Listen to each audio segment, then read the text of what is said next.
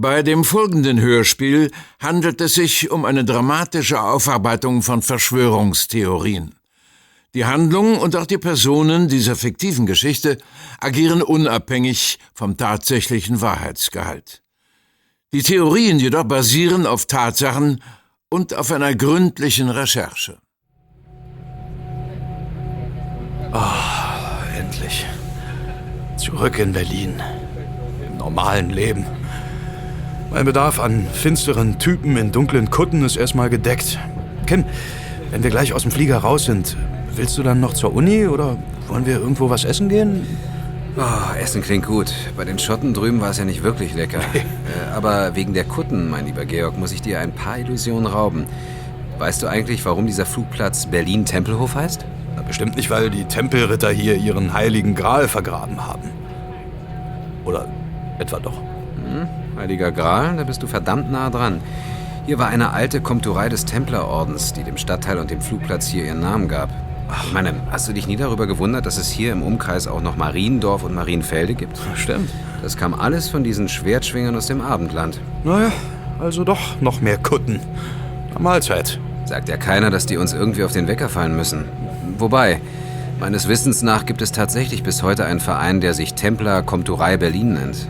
Die laufen auch wirklich in echten Rüstungen rum, inszenieren Schlachten und zünftige Heerlager und sowas. Mhm. Und schwimmen im Kettenhemd durch die Spree. Ist da nicht letztens einer von denen abgesoffen? Ah, oh, wir machen fest. Na, endlich. Wir sind aber ganz schön weit weg vom Terminal. Das mit diesem Spinner im Kettenhemd habe ich auch gelesen. Aber normalerweise sind die Typen richtig gut. Werden sogar geholt, wenn, wenn irgendwo für einen Film Originalkostüme für Ritter gebraucht werden. Sag mal, wusstest du, dass hier auf dem Flughafen Tempelhof auch Indiana Jones und der letzte Kreuzzug gedreht wurde? Na, der mit Harrison Ford und Sean Connery. Nein, wusste ich nicht. Aber komm, lass uns raus hier, ja?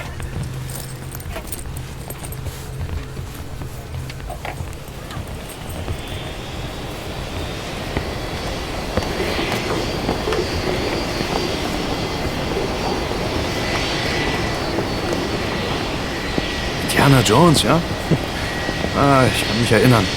Aber das waren doch Nazis, keine Tempelritter. Richtig. Die Innenaufnahmen in der Riesenzigarre wurden dann im Zeppelin-Museum in Friedrichshafen gedreht. Bei den Aufnahmen hier auf dem Flugplatz habe ich damals zugeschaut. Da, da war ich noch ein Kind. War schon seltsam, ja? Die, die hatten hier alles in Nazi-Deko gepackt und überall liefen diese finster blickenden Typen in ihren schwarzen SS-Mitteln rum. Sag mal, da, da kommen solche Typen. Hm, sogar ein ganzes Dutzend von denen. Das kann doch nicht sein. Was wollen die denn hier? Vielleicht drehen die wieder einen Film. Die drehen hier ganz bestimmt wieder einen Film. Die Jungs haben Uzis. Damit läuft man ja nicht einfach so rum. Meinst du? Die kommen hierher, Alter. Naja, vielleicht brauchen die noch ein paar gut aussehende Statisten. Na, dann brauchen sie dich ganz bestimmt nicht. Danke. Warte, die halten direkt auf uns zu. Die wollen wirklich was von uns. Sind Sie Herr Georg Brandt? Ja, was kann ich für Sie tun? Herr Brandt, Sie sind verhaftet. Los, verpackt ihn und schafft ihn rüber zu unserer Maschine. Aber Ach ja. Sie bleiben hier. Abmarsch.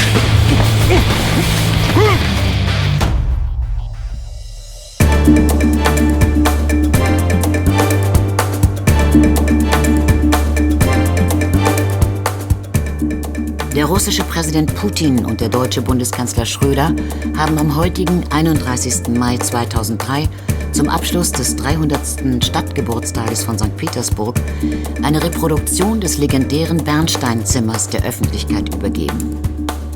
Das wegen seiner Schönheit und magischen Ausstrahlung als achtes Weltwunder gerühmte Kunstwerk hat eine Geschichte, die genauso alt ist wie St. Petersburg. Zwischen 1701 und 1709 in Danzig und Königsberg als Prunkstück für das Berliner Königinnenschloss Charlottenburg entstanden, machte der preußische König Friedrich Wilhelm I. das Bernsteinzimmer 1716 dem russischen Zaren Peter I. zum Präsent. Als Gegengeschenk soll der Preußenkönig 55 sogenannte lange Kerls aus Russland für seine Elitegarde erhalten haben. Das Bernsteinzimmer wurde anfangs in den Winterpalast des Zaren, die heutige Eremitage, eingebaut. Später dann, um einige Marmormosaike und venezianische Spiegel erweitert, wurde es in den Sommerpalast in Zarskoje Selo, dem heutigen Puschkin, gebracht. Das Bernsteinzimmer gilt in der Kunstgeschichte als ein Unikat von unschätzbarem Wert, wenn nicht gar als das größte Kunstwerk aller Zeiten. Es ist alles wahr. Hörst du alles? Das von den Freimaurern, den Illuminaten, dieser ganze verrückte Verschwörungskram. Das ist noch viel bedrohlicher, als wir alle dachten. Du kannst wirklich niemandem vertrauen. Sie verschonen keinen von uns. Aber es gibt einen, der mächtiger ist als sie. Er hat ihre Rätsel gelöst und kennt wirklich alle Geheimnisse. Offenbarung 23. Meine Wahrheit wird unsterblich sein.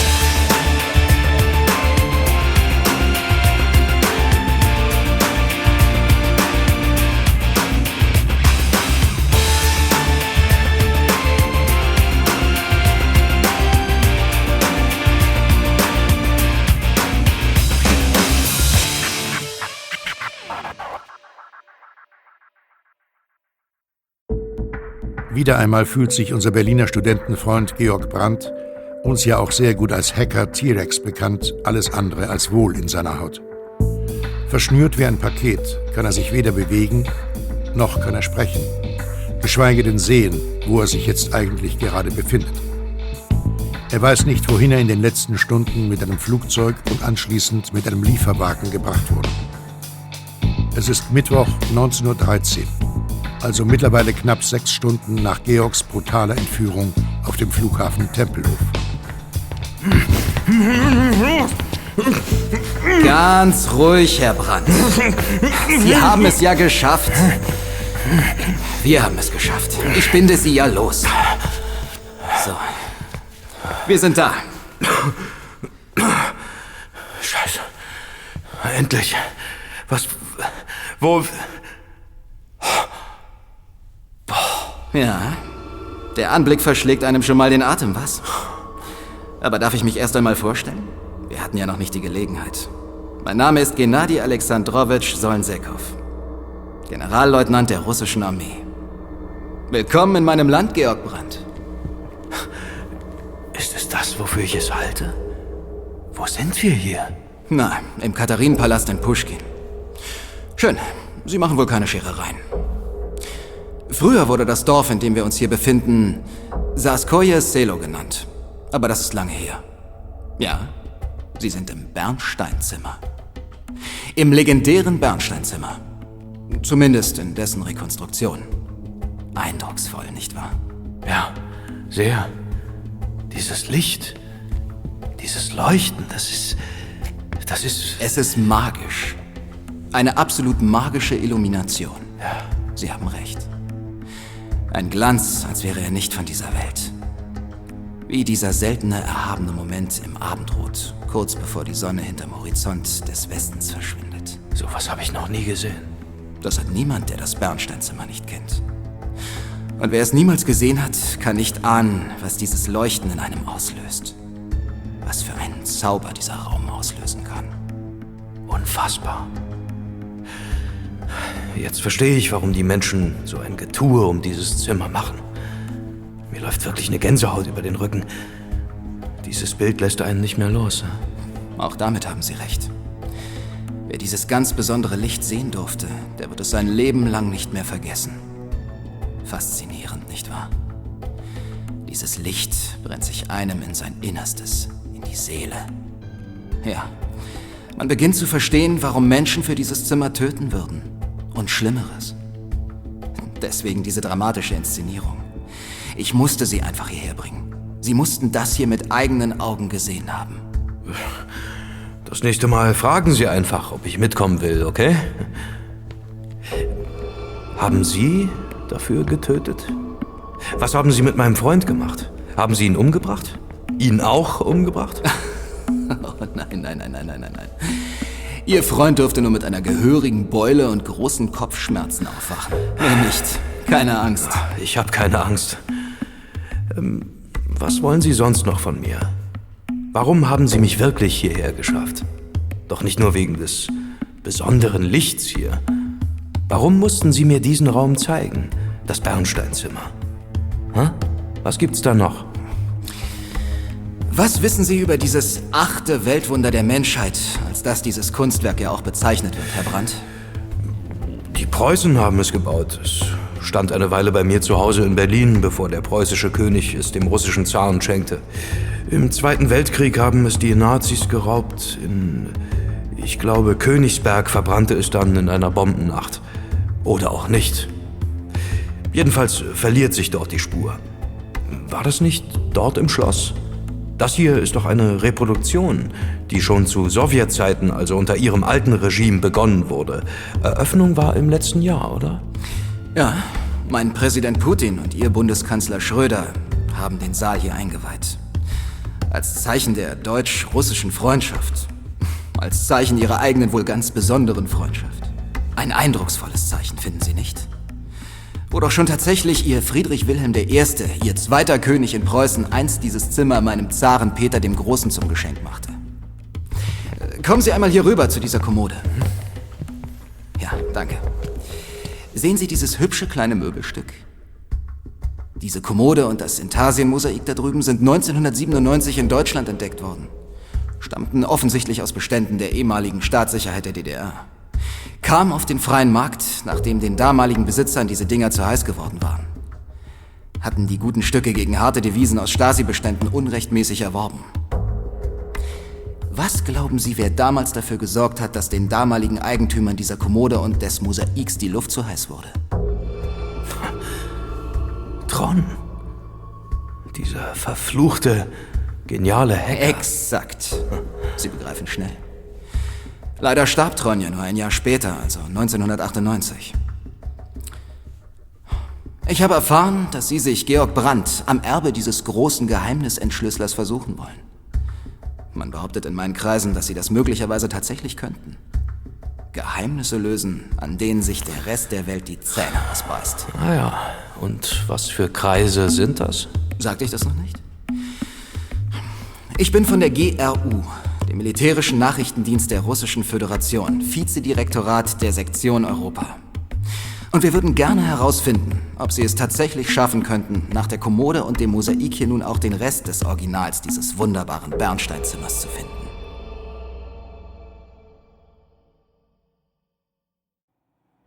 Zurück in Berlin sitzt unser Freund T-Rex die folgenden drei Tage nach seinem Besuch im Katharinenpalast von Puschkin fast ununterbrochen in seiner Studentenbude in der Berliner Suarezstraße. Hochkonzentriert arbeitet er an seinem Laptop. Zusammen mit seinem Kumpel Kim Schmidtke, in dessen Gesicht noch ein spektakuläres Hämatom von der für ihn sehr schmerzhaften Begegnung mit dem Geheimsten der russischen Geheimdienste kündet, versucht Georg wie befohlen mehr und mehr Details über das legendäre verschwundene herauszubekommen. Es ist Samstag, 16.17 Uhr.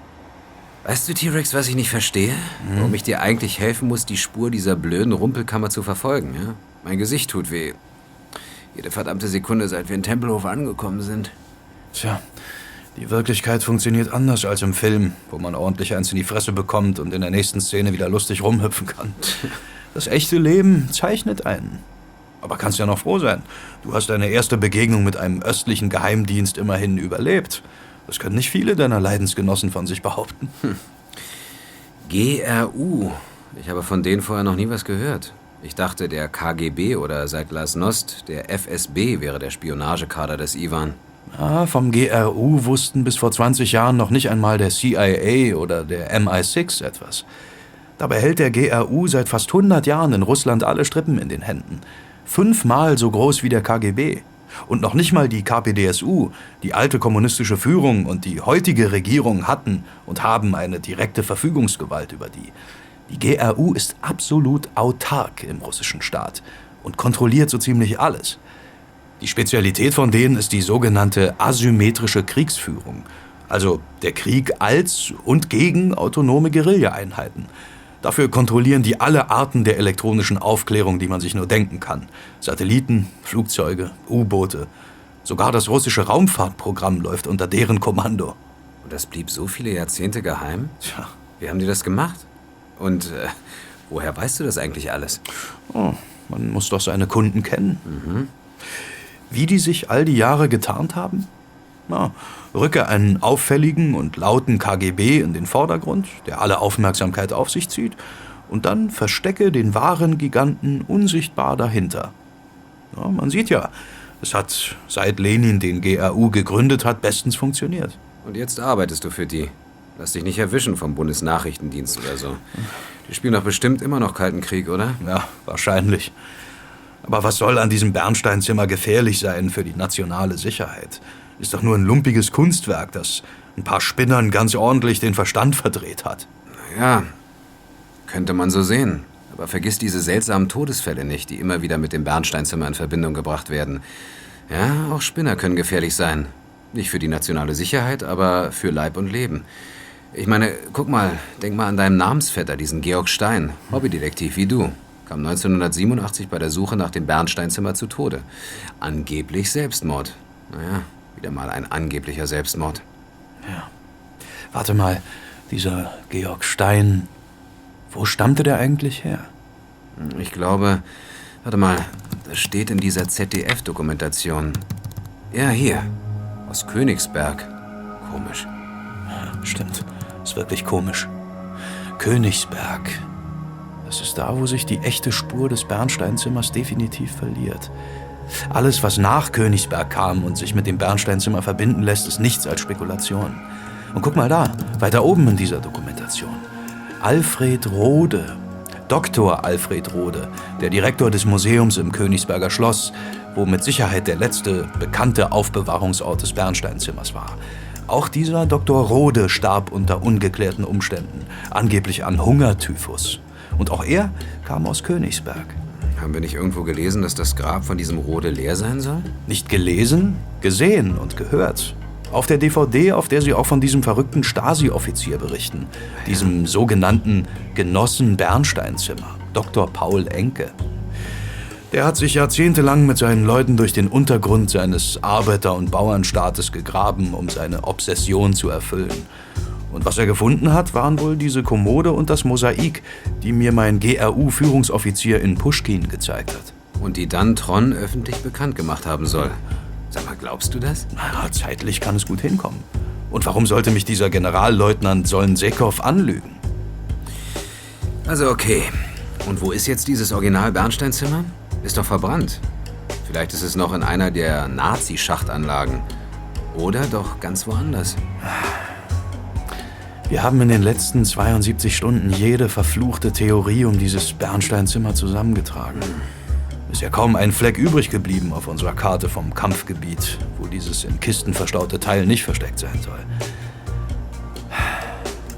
Ach, ich weiß es nicht. Das ist doch alles totaler Blödsinn. Ich glaube, wenn es eine Spur von diesem Bernsteinzimmer gibt, dann in Königsberg, beziehungsweise Kaliningrad, wie die Russen es heute nennen. Erinner dich an dieses Interview auf der DVD mit dem ehemaligen Vizechef des KGB, diesem Philipp Bobkov. Der sagt da doch ausdrücklich, dass das Bernsteinzimmer seiner Überzeugung nach in Kaliningrad verborgen sein muss.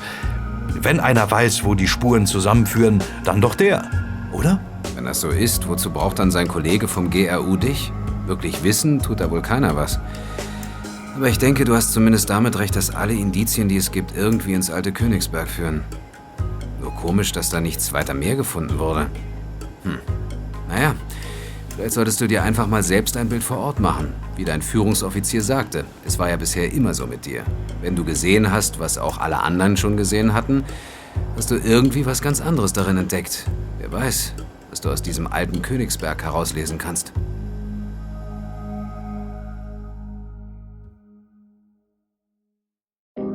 Nach Königsberg, ins heutige Kaliningrad also. Wenn dort tatsächlich alle Spuren hinführen, die mit dem Bernsteinzimmer zusammenhängen, dann ist es wohl nur natürlich, dass T-Rex auch ein Reisebüro aufsucht, um seine Passage in diese russische Exklave zwischen Polen auf der einen und Litauen auf der anderen Seite zu planen. Wie gut, dass das Southern Cross solch ein Reisebüro ist, in dem mit Tatjana Nolo-Jung zu Georgs Glück auch noch die Ex-Freundin des bereits erwähnten Hackers Tom arbeitet. Es ist Montag, 10.12 Uhr, als sich T-Rex bei dem hübschen brünetten Partygirl nicht nur nach den besten Reisemöglichkeiten in die alte ostpreußische Hauptstadt erkundigt. Noch ein Kaffee? Ich druck dir deine Tickets gleich aus. Ich habe dir für heute Nachmittag einen Platz im Kurswagen reserviert. Ab Bahnhof Zoo. Kommst so ohne Umsteigen bis Königsberg. Also hier. Bitteschön. Wie ist es nun mit dem Kaffee? Ja, danke, gerne. Kommt sofort.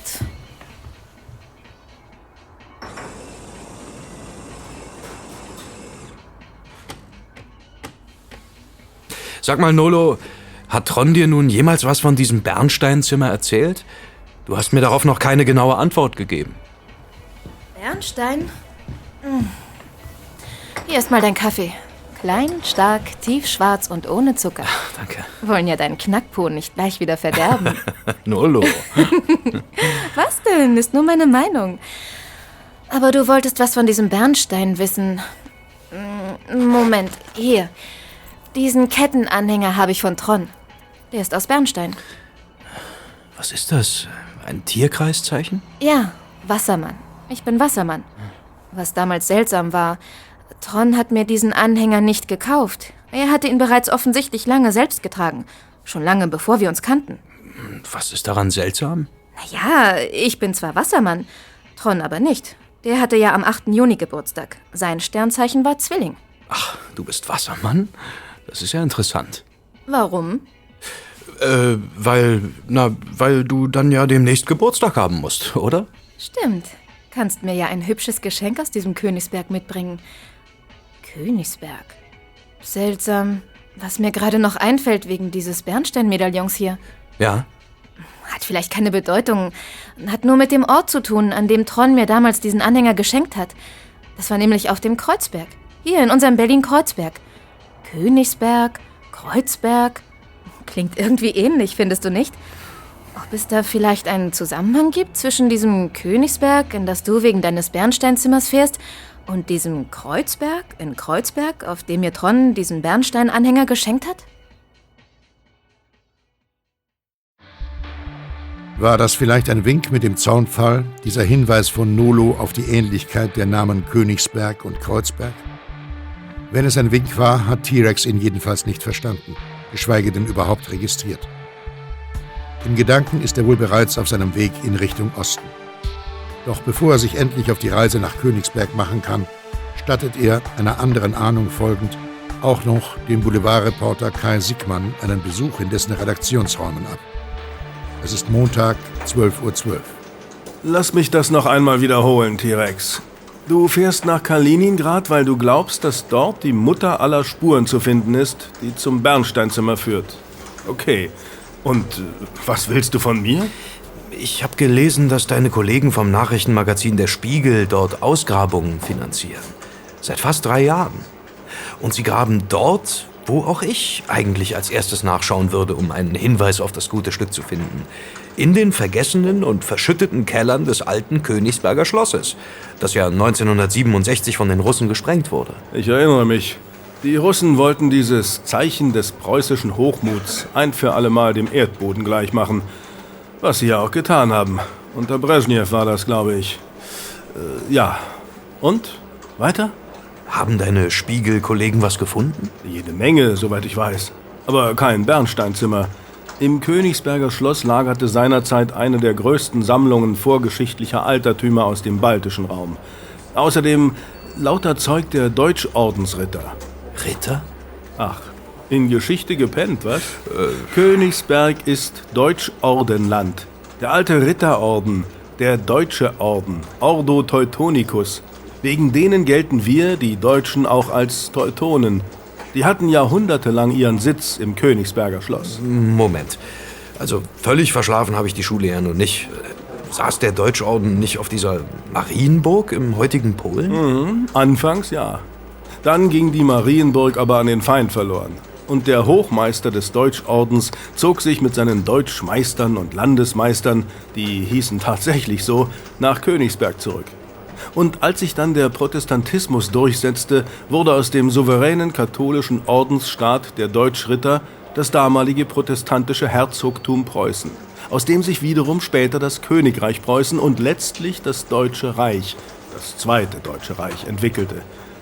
Königsberg und das dortige Schloss, wo dein Bernsteinzimmer verloren ging, waren daher auch das Krönungsschloss der preußischen Könige und Kaiser. Das ist also allerhöchster heiliger preußischer Boden, auf dem du dich in Königsberg bewegen wirst. Denk daran, wenn du da bist. Hm? Deswegen wurde es von den Russen nach dem Zweiten Weltkrieg auch zum absoluten Sperrgebiet für Deutsche gemacht. Naja, zumindest bis Glasnost. Die Russen hatten mächtigen Respekt und wohl auch eine gehörige Portion Angst vor der deutschen Volksseele und ihren Symbolen. Die haben ja auch hier in Berlin alles Preußische, was sie greifen konnten, dem Erdboden gleichgemacht. Das Stadtschloss zum Beispiel. Aber wegen dieser Spiegelausgrabung, da kann ich dir leider nicht weiterhelfen. Frag dich doch einfach vor Ort durch. Du darfst dich selbstverständlich notfalls auch auf mich berufen, falls dir das was helfen sollte. Aber wenn du was Neues herausbekommst über das Bernsteinzimmer, vergiss nicht, ich hänge es für dich gerne an die große Glocke. Die Zugfahrt der aufgehenden Sonne entgegen verläuft für T-Rex ohne nennenswerte Zwischenfälle oder Höhepunkte. Der junge Mann nutzt die Gelegenheit, seine Aufzeichnungen über die Geschichte des Bernsteinzimmers zu vervollständigen und die tatsächlichen Spuren von all den vielen Irrwegen in dieser Geschichte zu trennen. Was dem jungen Mann auf seiner Reise allerdings auffällt, für ihn, den alleinreisenden Studenten mit der Laptoptasche, gestalten sich die verschiedenen Passkontrollen auf dieser Fahrt erstaunlich unkompliziert. Es ist Dienstag 13.01 Uhr, als T-Rex auf dem Gelände des ehemaligen Königsberger Schlosshofs eintrifft und sich unschlüssig umschaut, was er hier auf dem Zentralplatz des heutigen Kaliningrad jetzt eigentlich soll. Straßen, Betonpflaster, sozialistische Plattenbauten.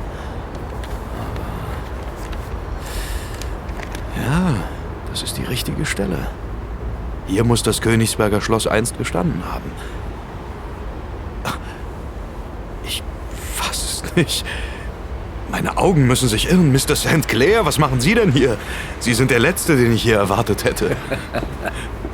Das könnte ich von Ihnen auch behaupten. Ich bin nur der Spur des großen Hermes Trismegistos, dem Vater allen Geheimwissens, gefolgt, die Sie mir gelegt haben. Doch was machen Sie hier? Wie bitte? Erinnern Sie sich nicht? Sie enthüllten mir und meinen Brüdern, wen wir eigentlich wirklich hinter dem großen dreifachen Hermes in unserer hermetischen Tradition vermuten durften. Und diesem Hinweis bin ich seit ihrer Abreise aus Schottland letzte Woche gefolgt. Und nun kreuzen sich ausgerechnet hier im Osten unsere Wege erneut. Aber nun sagen Sie doch endlich, Herr Brandt, was ist der Anlass Ihres Hierseins? Um ehrlich zu sein, das legendäre Bernsteinzimmer. Ich will sehen, ob sich hier vielleicht doch noch ein brauchbarer Hinweis finden lässt. Aber sind Sie wirklich sicher, dass das hier ein Zufall ist? Ich meine, unser Treffen? Oder sind Sie mir nicht vielleicht doch nachgereist? Das Bernsteinzimmer. Bernstein? Aber na klar. Glauben Sie mir, es muss ein Zufall sein. Oder einfach Schicksal, dass wir uns hier treffen. Wie zwei Puzzleteile, die einfach zusammengehören. Vielleicht sind wir dazu verdammt, noch ein wenig weiter unseren Weg gemeinsam zu gehen. Bernstein. Das war das Glied in meiner Kette, das mir jetzt noch gefehlt hat. Was, was meinen Sie, verdammt nochmal? Die Ungeduld der Jugend.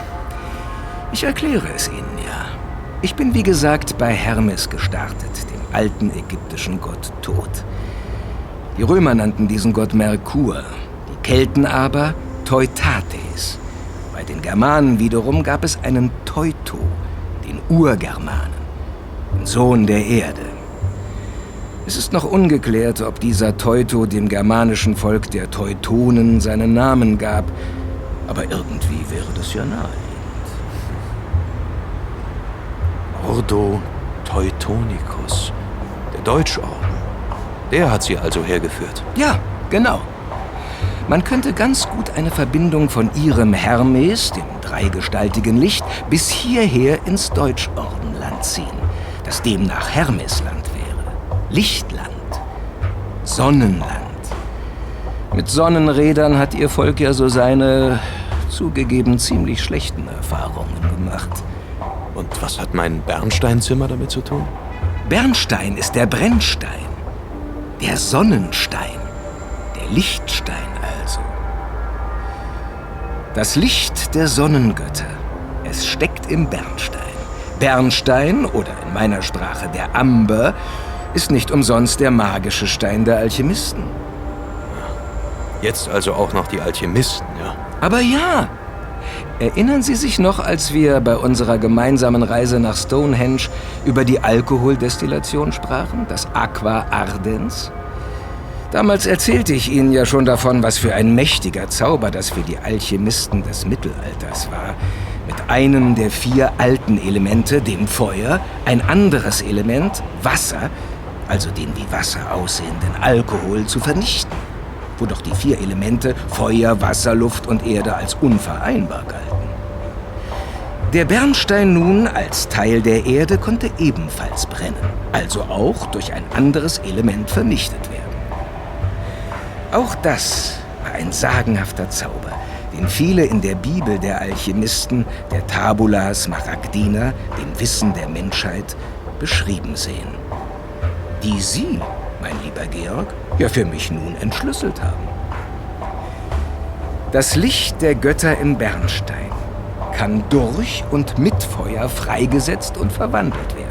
Und oh Wunder, auch der Bernstein hatte und hat Heilkräfte, wie der von uns besprochene Alkohol. Erwärmt man Bernstein, entsteht unter anderem Kolophonium, das nicht nur als Weihrauchersatz und aromatisches Räucherwerk eingesetzt wird, sondern auch antiseptisch wirkt, also desinfizierend wie Alkohol und genauso durchblutungsfördernd ist. Reine Magie also. Fehlt noch der Einsatz als Waffe. Alkohol war ja bei ihren Alchemisten auch als Waffe sehr beliebt. Ganz genau. Und auch diese Entsprechung gibt es. Man nannte sie im Altertum griechisches Feuer. Eine Geheimwaffe, die der Alchemist Kalinikos im antiken Heliopolis, dem heutigen Baalbek, entwickelt haben soll. Dieses Feuer wurde auf feindliche Schiffe gespritzt und konnte durch nichts und niemanden mehr gelöscht werden. War also dem heutigen Napalm sehr ähnlich. Basis war eine Masse, die unter anderem aus Kolophonium gewonnen wurde. Das mächtige Byzanz baute einen Großteil seiner Macht auf diesem griechischen Feuer auf. Ihm wird zum Beispiel der Erfolg zugesprochen, die Araber auf ihrem Vormarsch nach Westen so viele Jahrhunderte aufgehalten zu haben. Als das Wissen über das griechische Feuer mit der Zeit verloren ging, überrannten die Araber Byzanz schließlich doch und schufen auf dessen Ruinen ihr Istanbul. Aber Baalbek, alte Gott Baal. Wir sprechen ja von den Deutschordensrittern. Wissen Sie, wie der Deutschorden seine verschiedenen Verwaltungseinheiten nannte? Das wird mir jetzt erst gerade so richtig bewusst. Keine Ahnung. Ist das denn wichtig? Vielleicht Komtureien wie die Templer? Nein, ich sage es Ihnen. Balleien. Komischer Name, wenn man recht überlegt, oder? Wobei der Deutschorden ja auch ein seltsamer Orden war. Manche meinen, dass er mehr ein germanisch-heidnischer, denn ein christlicher Orden war. Dann könnte der Begriff Baleien vom germanischen Gott Baldur stammen, dem Lichtgott der nordischen Mythologie. Dessen Feuerbestattung und Wiederauferstehung wir das heutige Johannesfeuer in den Breiten hier, in denen wir uns gerade aufhalten, zu verdanken haben. Baldur heißt im Altnordischen Herr. Die Aufforderung Komm bald heißt also eigentlich Komm Herr und hilf. Es ist eine Anrufung, eine Beschwörungsformel. Bei dem alten römischen Schriftsteller Tacitus kann man nachlesen, dass die Germanen seinerzeit den Willen ihrer Götter dadurch zu erforschen suchten, dass sie schwarze Runenstäbchen, die aus dem Holz der Buche gefertigt wurden, also die wortwörtlichen Buchstaben, auf ein weißes Tuch warfen und dann als Lose zogen, mit denen die Zukunft vorausgesagt wurde. Schwarze Stäbe auf weißem Grund. Wissen Sie, wie das Ordenskleid der deutschen Ritter einst aussah? Schwarze Stäbe auf weißem Grund würde ich jetzt nicht sagen. Und doch ist genau das die Wahrheit. Schwarzes Stabkreuz auf weißem Lein. Weiß für das Licht, helle Herrlichkeit des Herrn. Aber schwarz, das war stets das Symbol des Todes, des Herrn der Finsternis. Ich habe schon Zeit meines Lebens darauf gewettet, dass die Deutschordenszentralen stets auch Zentren der, die katholischen Christen würden sagen, Teufelsanbetung waren. Wir würden eher sagen, der, naja, vielleicht alten Wahrheit. Ich möchte nicht wissen, was hier um uns herum noch alles im finsteren Boden des alten Königsberg schlummert. Außer vielleicht Ihrem Bernsteinzimmer, mein Freund.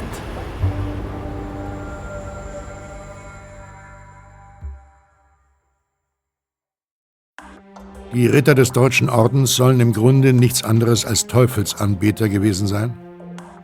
Es mag in diesem Zusammenhang von Interesse sein, dass im Jahre 2005 tatsächlich bei einer Ausgrabung in den ehemaligen Kellergewölben des Königsberger Schlosses, also genau dort, wo unser T-Rex gerade mit St. Clair steht, eine silberne Schatulle mit nicht weniger als elf Amuletten und Medaillons gefunden wurde und die waren über und über mit satanistischen Symbolen und heidnischen Beschwörungsformeln geschmückt. Dieser merkwürdige Fund konnte dem Bestand des Museums im alten Königsberger Schloss nicht zugeordnet werden. Daher vermuteten die Ausgräber, die übrigens auch für die Ausgrabung von dem deutschen Nachrichtenmagazin Der Spiegel bezahlt wurden, dass die sehr bizarren Fundstücke tatsächlich einem oder mehreren Angehörigen des Deutschen Ordens gehört haben müssen, eingesetzt für wahrscheinlich eher zweifelhafte Zeremonien.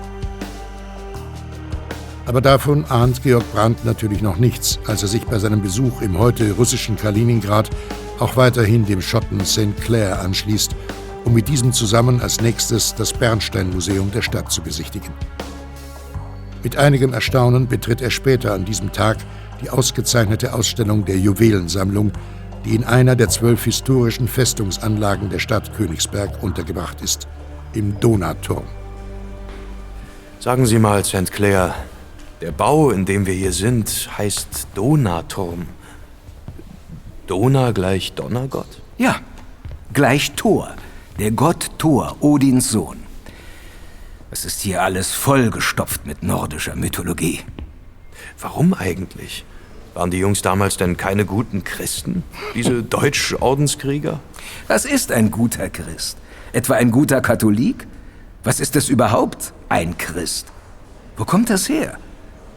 Wenn man die alten Schriften studiert, so wie ich Zeit meines Lebens, gewinnt man den Eindruck, dass das mit den Religionen alles nur eine fließende Bewegung war und ist. Das Christentum und die Christen sind, wie alle anderen Religionen, nicht vom Himmel gefallen. Sie haben sich mit den Jahrhunderten aus anderen, älteren Religionen entwickelt. Aber diese älteren Religionen, die älteren Götter, sind nie ganz verschwunden. Sie sehen ja, mein guter Georg, es ist alles noch da. Nehmen Sie nur einmal Ihren eigenen Vornamen. Georg. Wissen Sie, wo der seinen Ursprung hat? Ja, beim heiligen Georg, dem Drachentöter. Nicht ganz. Da liegt die christliche, mehr noch orthodoxe Tradition dieses Namens. Georg aber ist eigentlich der Ackerbauer, der Sämann. Wussten Sie, dass das Zeitalter des Oberägyptens der Pharaonen mit diesem Ackerbauern gleichgesetzt wurde? Und dass dieser Ackerbauer zuvor bei den Menschen des Zweistromlandes jenes Sternbild war, das wir heute als Widder kennen? Nun, der Georg ist eines der ältesten Symbole der gesamten Menschheit einst zutiefst heidnisch, heute meist christlich. Also, was ist eigentlich christlich? Alles und nichts. Jetzt haben Sie es begriffen.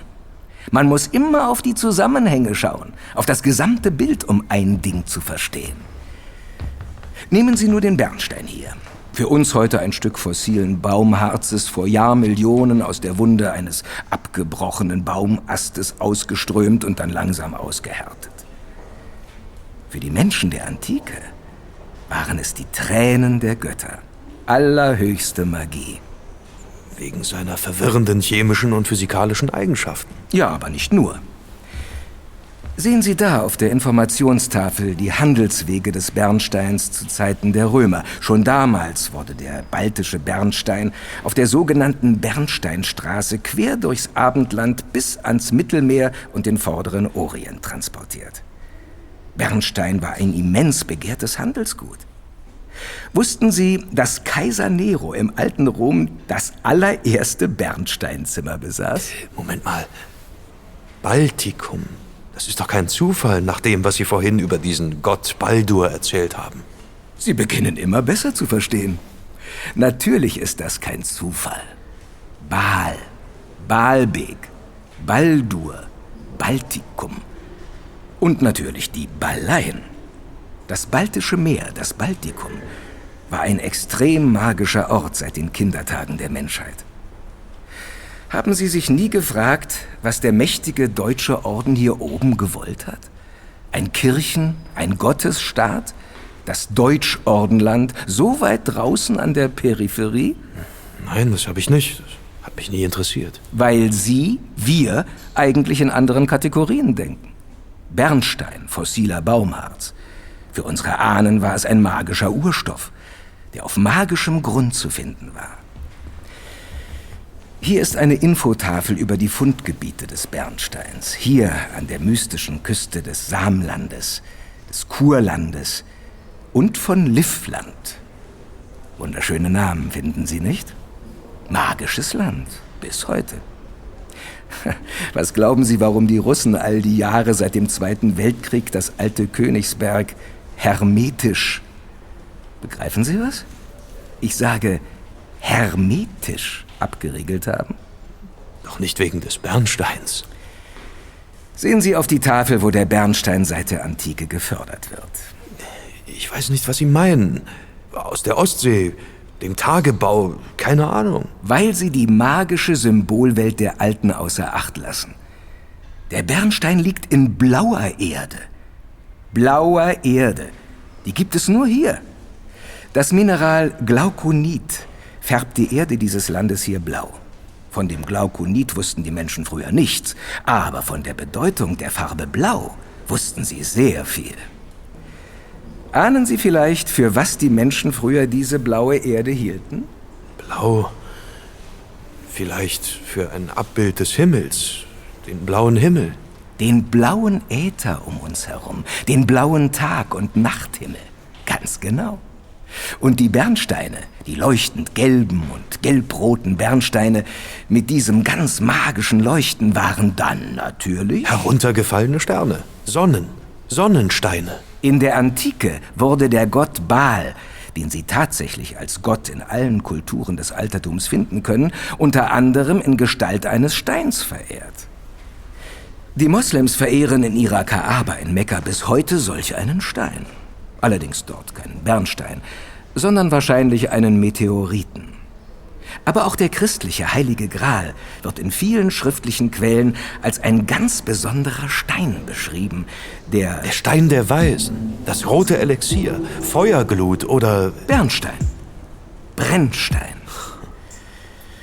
Wir hatten ja schon, dass das Wort Elixier aus dem Arabischen kommt, von Al-Ixir, wörtlich für Stein der Weisen.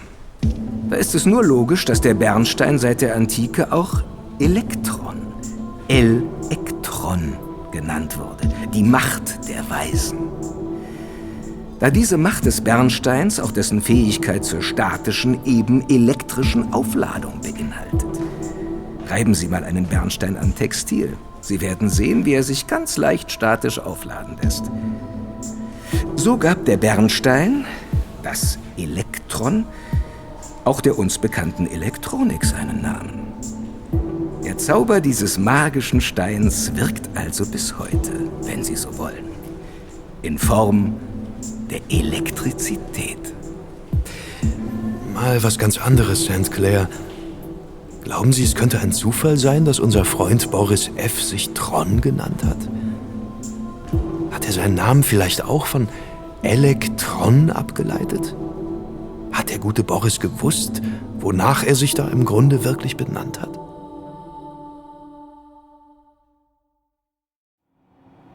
Das waren eine Menge Informationen, findet T-Rex, die er da während seines Trips nach Kaliningrad herausgefunden hat.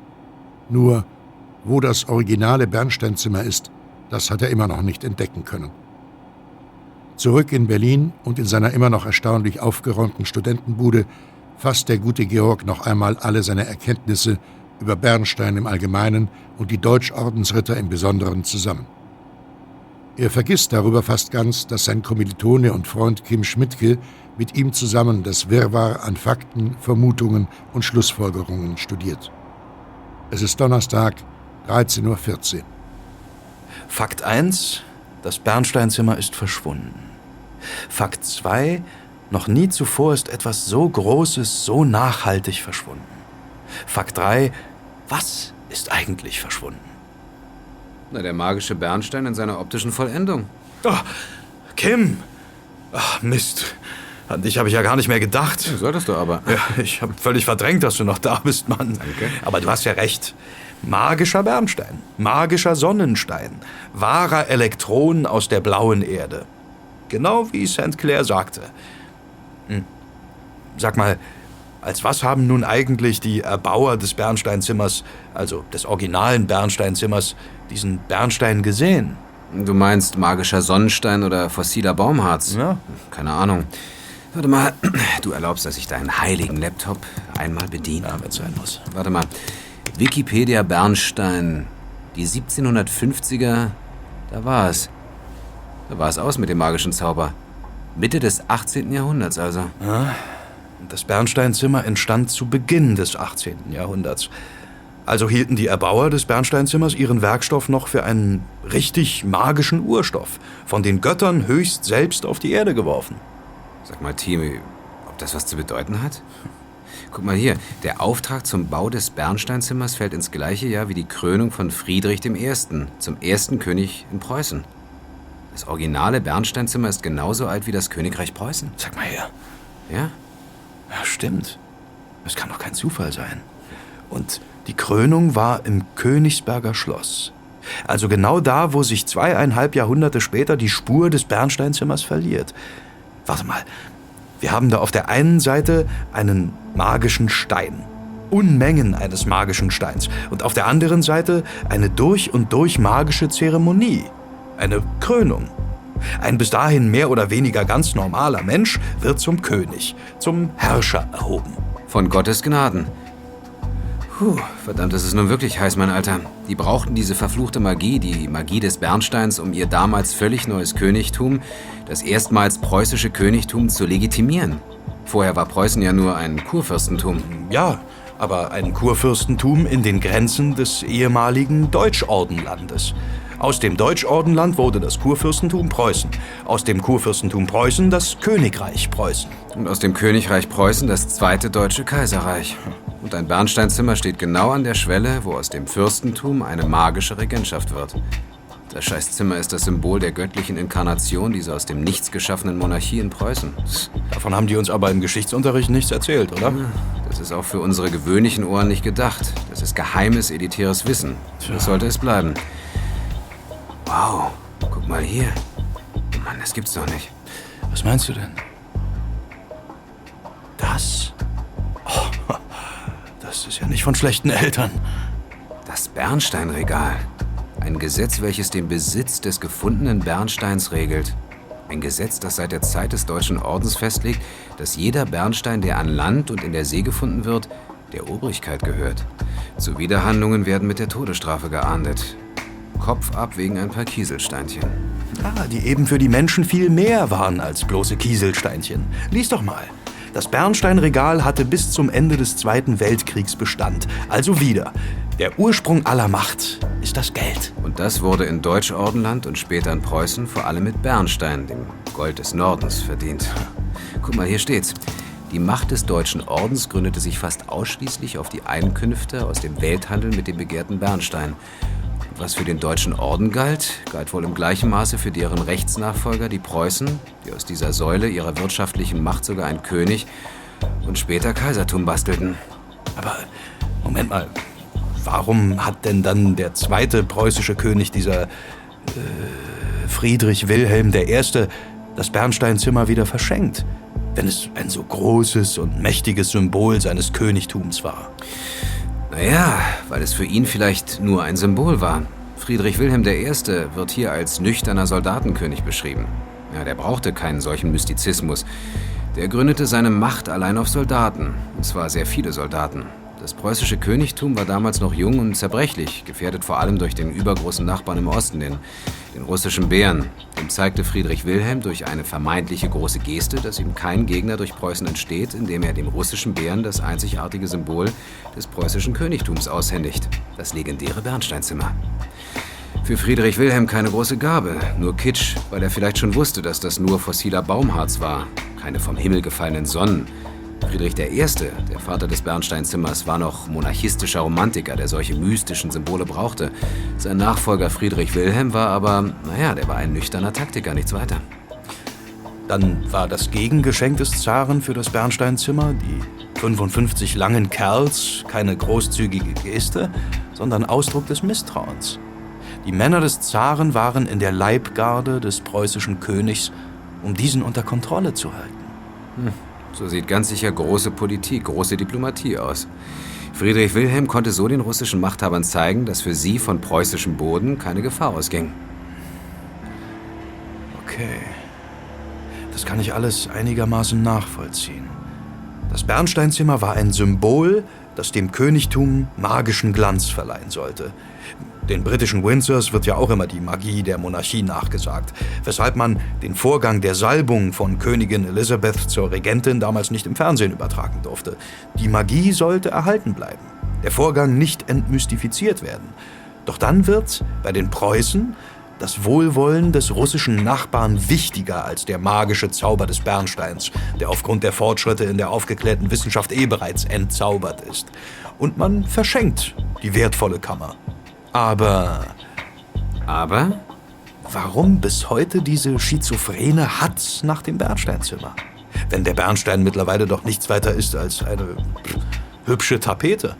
Tapeten verursachen keine solchen tiefen Leidenschaften, wie wir sie hier beim Bernsteinzimmer überall in unseren Aufzeichnungen dokumentiert finden. Also ich hatte auch mal eine Tapete in meinem Kinderzimmer, die mich auch äh, zu wirklich schlimmen, leidenschaftlichen Ausbrüchen getrieben hat. Och, Kim, bitte. Ja? Meine Eltern hatten sowas auch im Wohnzimmer an der Wand, aber mal ernsthaft. Warum diese unglaubliche Leidenschaft, mit der die Suche nach dem Bernsteinzimmer betrieben wird? Da muss es doch noch irgendwas geben. Naja, magisches Königtum, mystische Inkarnation einer göttlichen Macht, Insignie. Irgendetwas Esoterisches, das den Herrschaftsanspruch der wahrhaft Mächtigen gegenüber den Beherrschten zementieren konnte. Kim! Ja? Kim! Das war ein Volltreffer, würde ich sagen. Sozusagen versenkt. Mann, ich bekomme richtig Angst vor uns, mein Freund. Alter, jetzt sehe ich's auch. Ja, Mann, Mann, Mann, Mann, Mann. Sag mal, die haben das originale Bernsteinzimmer ins Kanzleramt eingebaut. Schröder lässt sich demnächst zum Kaiser ausrufen. Guck mal da, ja? wann sich die Nazis im Zweiten Weltkrieg auf den Weg nach Puschkin zum Katharinenpalais gemacht haben, um dort das Bernsteinzimmer zu rauben. Bis äh, St. Petersburg sind sie ja dann aus irgendwelchen Gründen nicht mehr weitergezogen. Siehst du das Datum? Der Russlandfeldzug begann am, warte, 22. Juni 1941. Oh nein. Mitsommertag, Sonnenwendfest, Johannisfeuer, Baldurst Feuerbestattung. Oh mein Gott. Das Hakenkreuz. Das Sonnenrad, dieser verfluchte Nazi-Scheiß. Ja, im Führerbunker brennt noch Licht. Ja, bloß auf, ey. Ja, ich glaube, ich weiß jetzt, wie dieser ganze Mist zusammenhängt. Und ich muss ganz dringend mit unserer Freundin Nolo reden.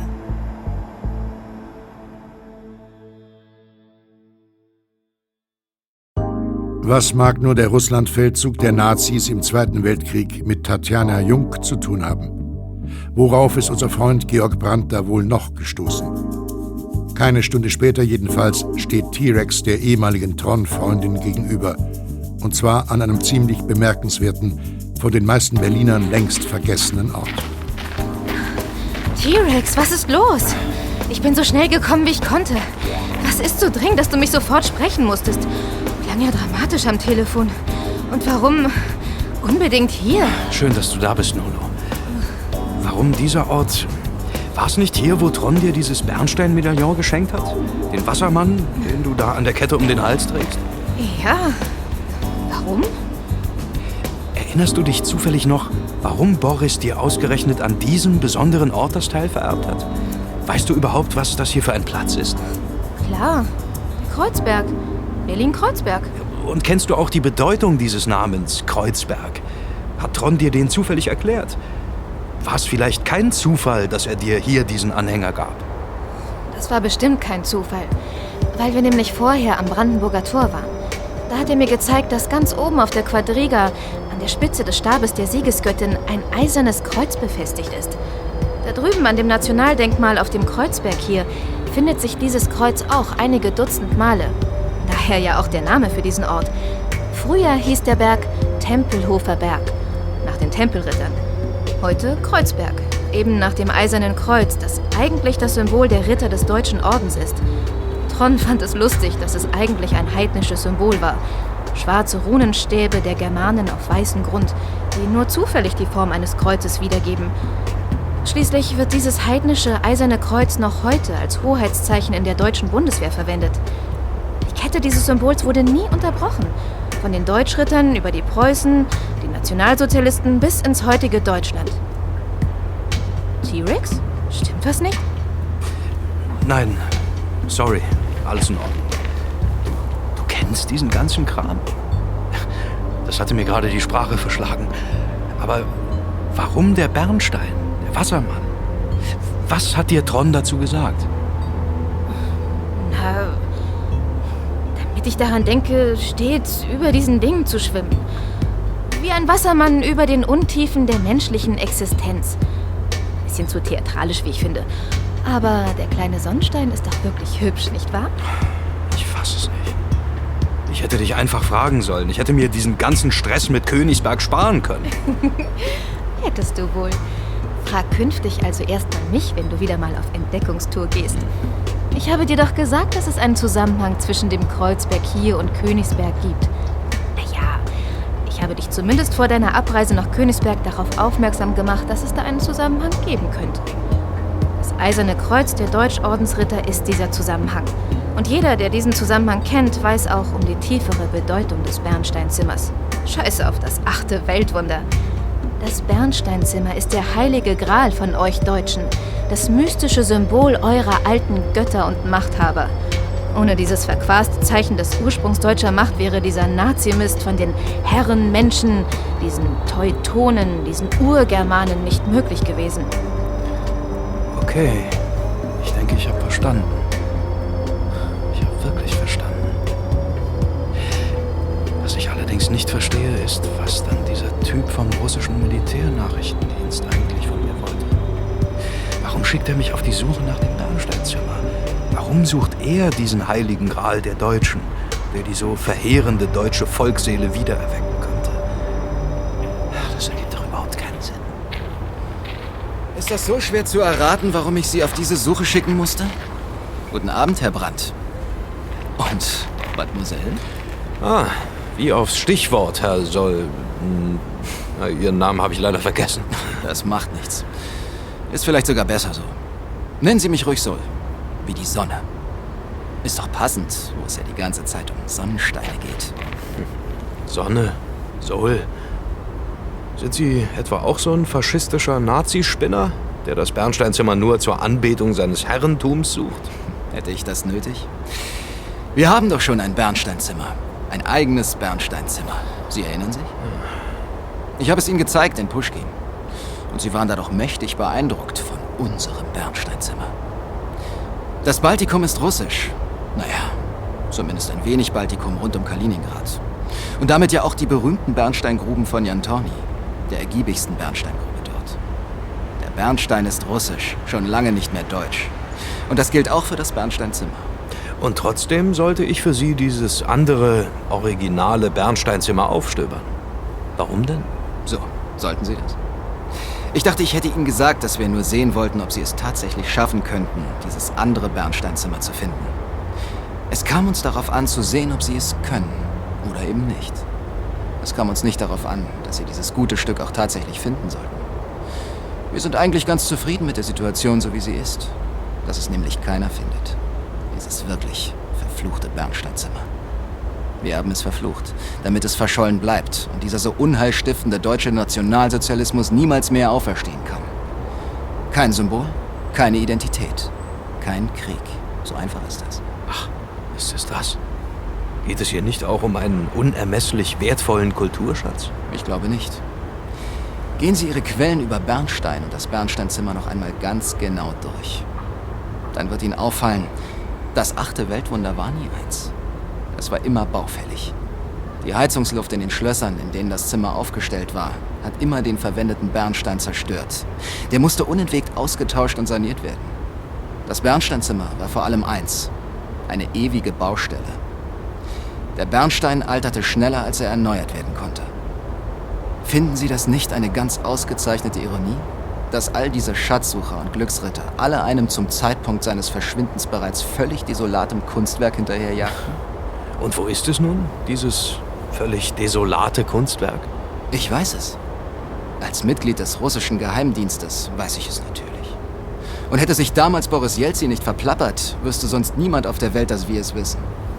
So aber ist es leider meine Aufgabe zu verhindern, dass Sie und andere es jemals erfahren, wo die Reste des Bernsteinzimmers schlummern könnten. Nur so Interesse halber. Was würde denn passieren, wenn ich doch durch irgendeine Laune des Schicksals hinter Ihr großes Geheimnis komme? Bringen Sie mich dann um? Ich denke, nach dem, was Sie, Herr Brandt, in Ihrem Leben schon erlebt haben, würde Sie eine solche Drohung nicht sonderlich beeindrucken. Nein, da habe ich was Besseres. Ihre kleine Freundin hier, Fräulein Jung, würde es auszubaden haben, dieses verfluchte Zimmer nicht dort in der Versenkung lassen, wo es hingehört. Sie würde es zu büßen haben, wenn sie nicht Spuren und den Verbleib des Bernsteinzimmers doch einmal verraten sollten. Haben Sie mich verstanden, Georg Brandt? Wie bitte? T-Rex kann es nicht leugnen. Diese massive und unkalkulierbare Drohung aus dem Mund eines hohen Funktionärs des russischen Militärnachrichtendienstes beeindruckt ihn, und zwar ziemlich nachhaltig. Nolo möchte er natürlich auf keinen Fall irgendeiner Gefahr aussetzen. Aber weder Georg noch der stolze Generalleutnant des so geheimen GRU rechnen in diesem Augenblick mit der Reaktion des Mädchens. Selbst auf diese unverhohlene Drohung. So, ich soll es also ausbaden, wenn der gute Georg hier das Wasser nicht halten kann, was? Ich fasse es ja wohl nicht. Sag mal, hast du sie noch alle, Genosse Gennady Alexandrowitsch? Nur weil du diese albernen Abzeichen deines jungen Vereins trägst, glaubst du doch nicht, dass du mich für deine seltsamen Spielchen benutzen kannst. Ich hau dir gleich eine runter. Ich glaube es wirklich nicht. Bist du denn völlig plemplem? Lernt ihr denn nichts Besseres auf euren tollen Militärakademien und Agentenschulen? Georg hier hat doch schon mehr als deutlich gesagt, dass er kapiert, worum es eigentlich geht. Auch wenn er wüsste, wo deine bescheuerte Rumpelkammer steckt, er würde bestimmt nicht durch die Straßen ziehen und es jedem braunen Spinner unter die Nase reiben. Also, bist du wirklich so doof, das nicht zu verstehen? Mann, oh Mann, echt. Willst du mir wehtun? Du drohst uns mir weh? So. Autsch! Wieso trittst du mir gegens Schienbein? Hör auf, verdammt! Ich bin im Dienst. Dann red nicht so ein Mist! Und bedroh nicht meine Freunde, klar? Nur weil du dich hier zum Obermeier von Spion aufspielen willst. Ein bisschen ist ja in Ordnung, aber was zu weit geht, geht zu weit. Ich hätte gut Lust, das Mama zu petzen. Dann wollen wir ja mal sehen, wer dann zu leiden hätte. Ha! Georg hält die Klappe. Und aus. Verstanden? Basta!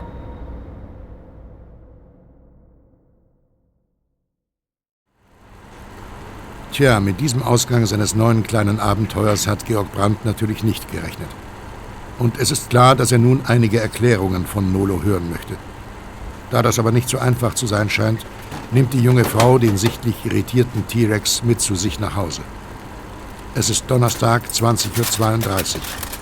Und in der Küche von Nolos kleiner Wohnung herrscht mächtig Betrieb. T, reich mir mal den Pfeffer rüber. Hier. Danke.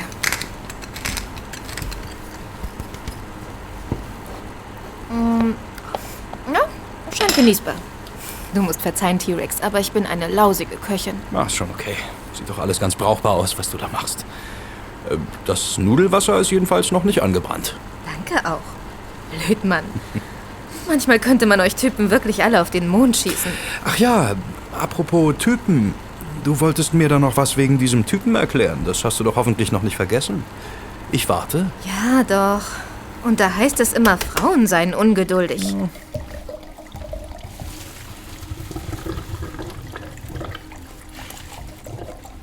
So, Georg, zu Tisch. Ah, du hast den Wein schon in die Gläser gefüllt. Danke. Keine Ursache. Der Typ. Setzen wir uns erstmal. Ich mach deinen Teller mal voll. So, bitteschön. Und Prost. Prost. Ich habe noch nie erlebt, wie ein Mädchen so hartnäckig um die heißen Nudeln herumredet. Aber ich habe auch Hunger. Guten Appetit und danke für die Einladung. Keine Ursache. Hm. Der Typ. War dein Bruder? Wie funktioniert denn das? Na, das musst du meine Eltern fragen. Molo, bitte. Ich bin eben nicht von hier, das ist alles. Ja, das dachte ich mir schon irgendwie. Aber das kann doch noch nicht alles sein. Woher stammst du denn nun eigentlich? Und dieser Gennadi, dein Bruder? Aus Usbekistan. Aus Samarkand. Hm, Prinzessin Scheherazade. Hm, irgendwer hat dich doch schon mal so genannt. ja, so war früher mal mein Spitzname. Wie die Erzählerin der Märchen aus Tausend und einer Nacht. Die stammte auch aus Samarkand. Eine Märchenerzählerin. Mhm. Was hat dich hier zu uns nach Berlin verschlagen? Und deinen Bruder eben nicht? Das ist eine ziemlich lange Geschichte. Ich hab Zeit? Das befürchte ich auch. Also, naja. Im Grunde kann man sagen, da meine Eltern sehr arm waren, wurde ich irgendwann zur Adoption freigegeben. Aber mein Bruder eben nicht.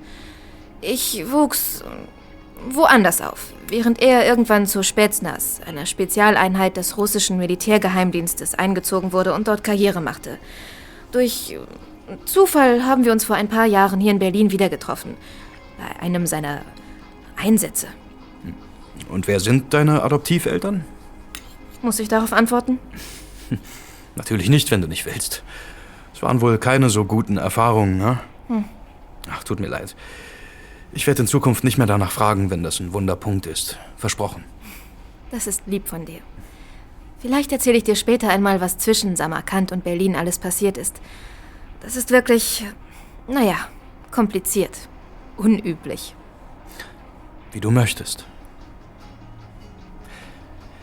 Aber sag mal, dein Bruder, meint der seine Drohung nicht vielleicht doch ernst? Schließlich ist er beim GAU. Gennadi? Ach, im Grunde ist er ganz harmlos. Ein lieber Kerl. Ich glaube nicht, dass er dir was tun würde. Mir auf keinen Fall. Das war wirklich nur ein Bluff, um dich zu beeindrucken. Aber was zu weit geht, geht wirklich zu weit. Ich kann mich doch auf dich verlassen, dass du nicht verrätst, wo dieses Bernsteinzimmer, also das ursprüngliche Bernsteinzimmer versteckt ist. Nicht, dass du mich da in die Pfanne haust. Kein Wort zu deinem Reporterfreund, auch keine Andeutung. Ich muss mich da absolut auf dich verlassen können. Ich habe dafür meinen Hintern verpfändet. Na, das wäre doch schade um diesen wirklich süßen Hintern. Nicht wahr? Also, Georg, kein Sterbenswörtchen. Versprochen. Ich habe doch nicht mal den blassesten Schimmer eine Ahnung, wo dieses Bernsteinzimmer verborgen sein könnte. Immer noch nicht. Also kann ich auch nichts verraten. Bist du dir da so sicher, dass du nicht weißt, wo dieser für den Weltfrieden so gefährliche Schatz verborgen sein könnte? Bist du dir da wirklich sicher? Eigentlich schon. Absolut sicher, mein großer Geheimnisentschlüsseler?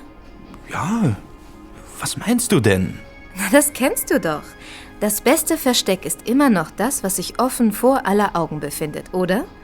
Und was sagte der liebe Alexandrowitsch noch? Dieser blöde Bernstein des Bernsteinzimmers muss ja sowieso andauernd durch neuen ersetzt werden. Welche Vermutung drängt sich denn da einem wie zwangsläufig auf?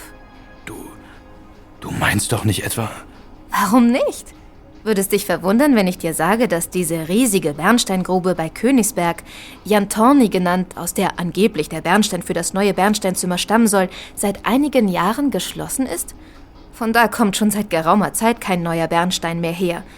Wo aber kommt denn dann der Bernstein des neuen Bernsteinzimmers her? Nein. Oh, nein! Doch! Aber vergiss nicht, auf keinen Fall weitersagen. Sonst bricht dir mein großer Bruder doch noch alle Knochen. Oder mir.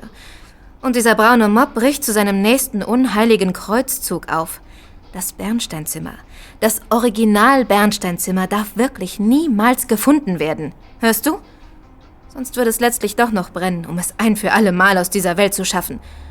Und das wäre doch schade, wo es doch dieses so einzigartige Licht hat.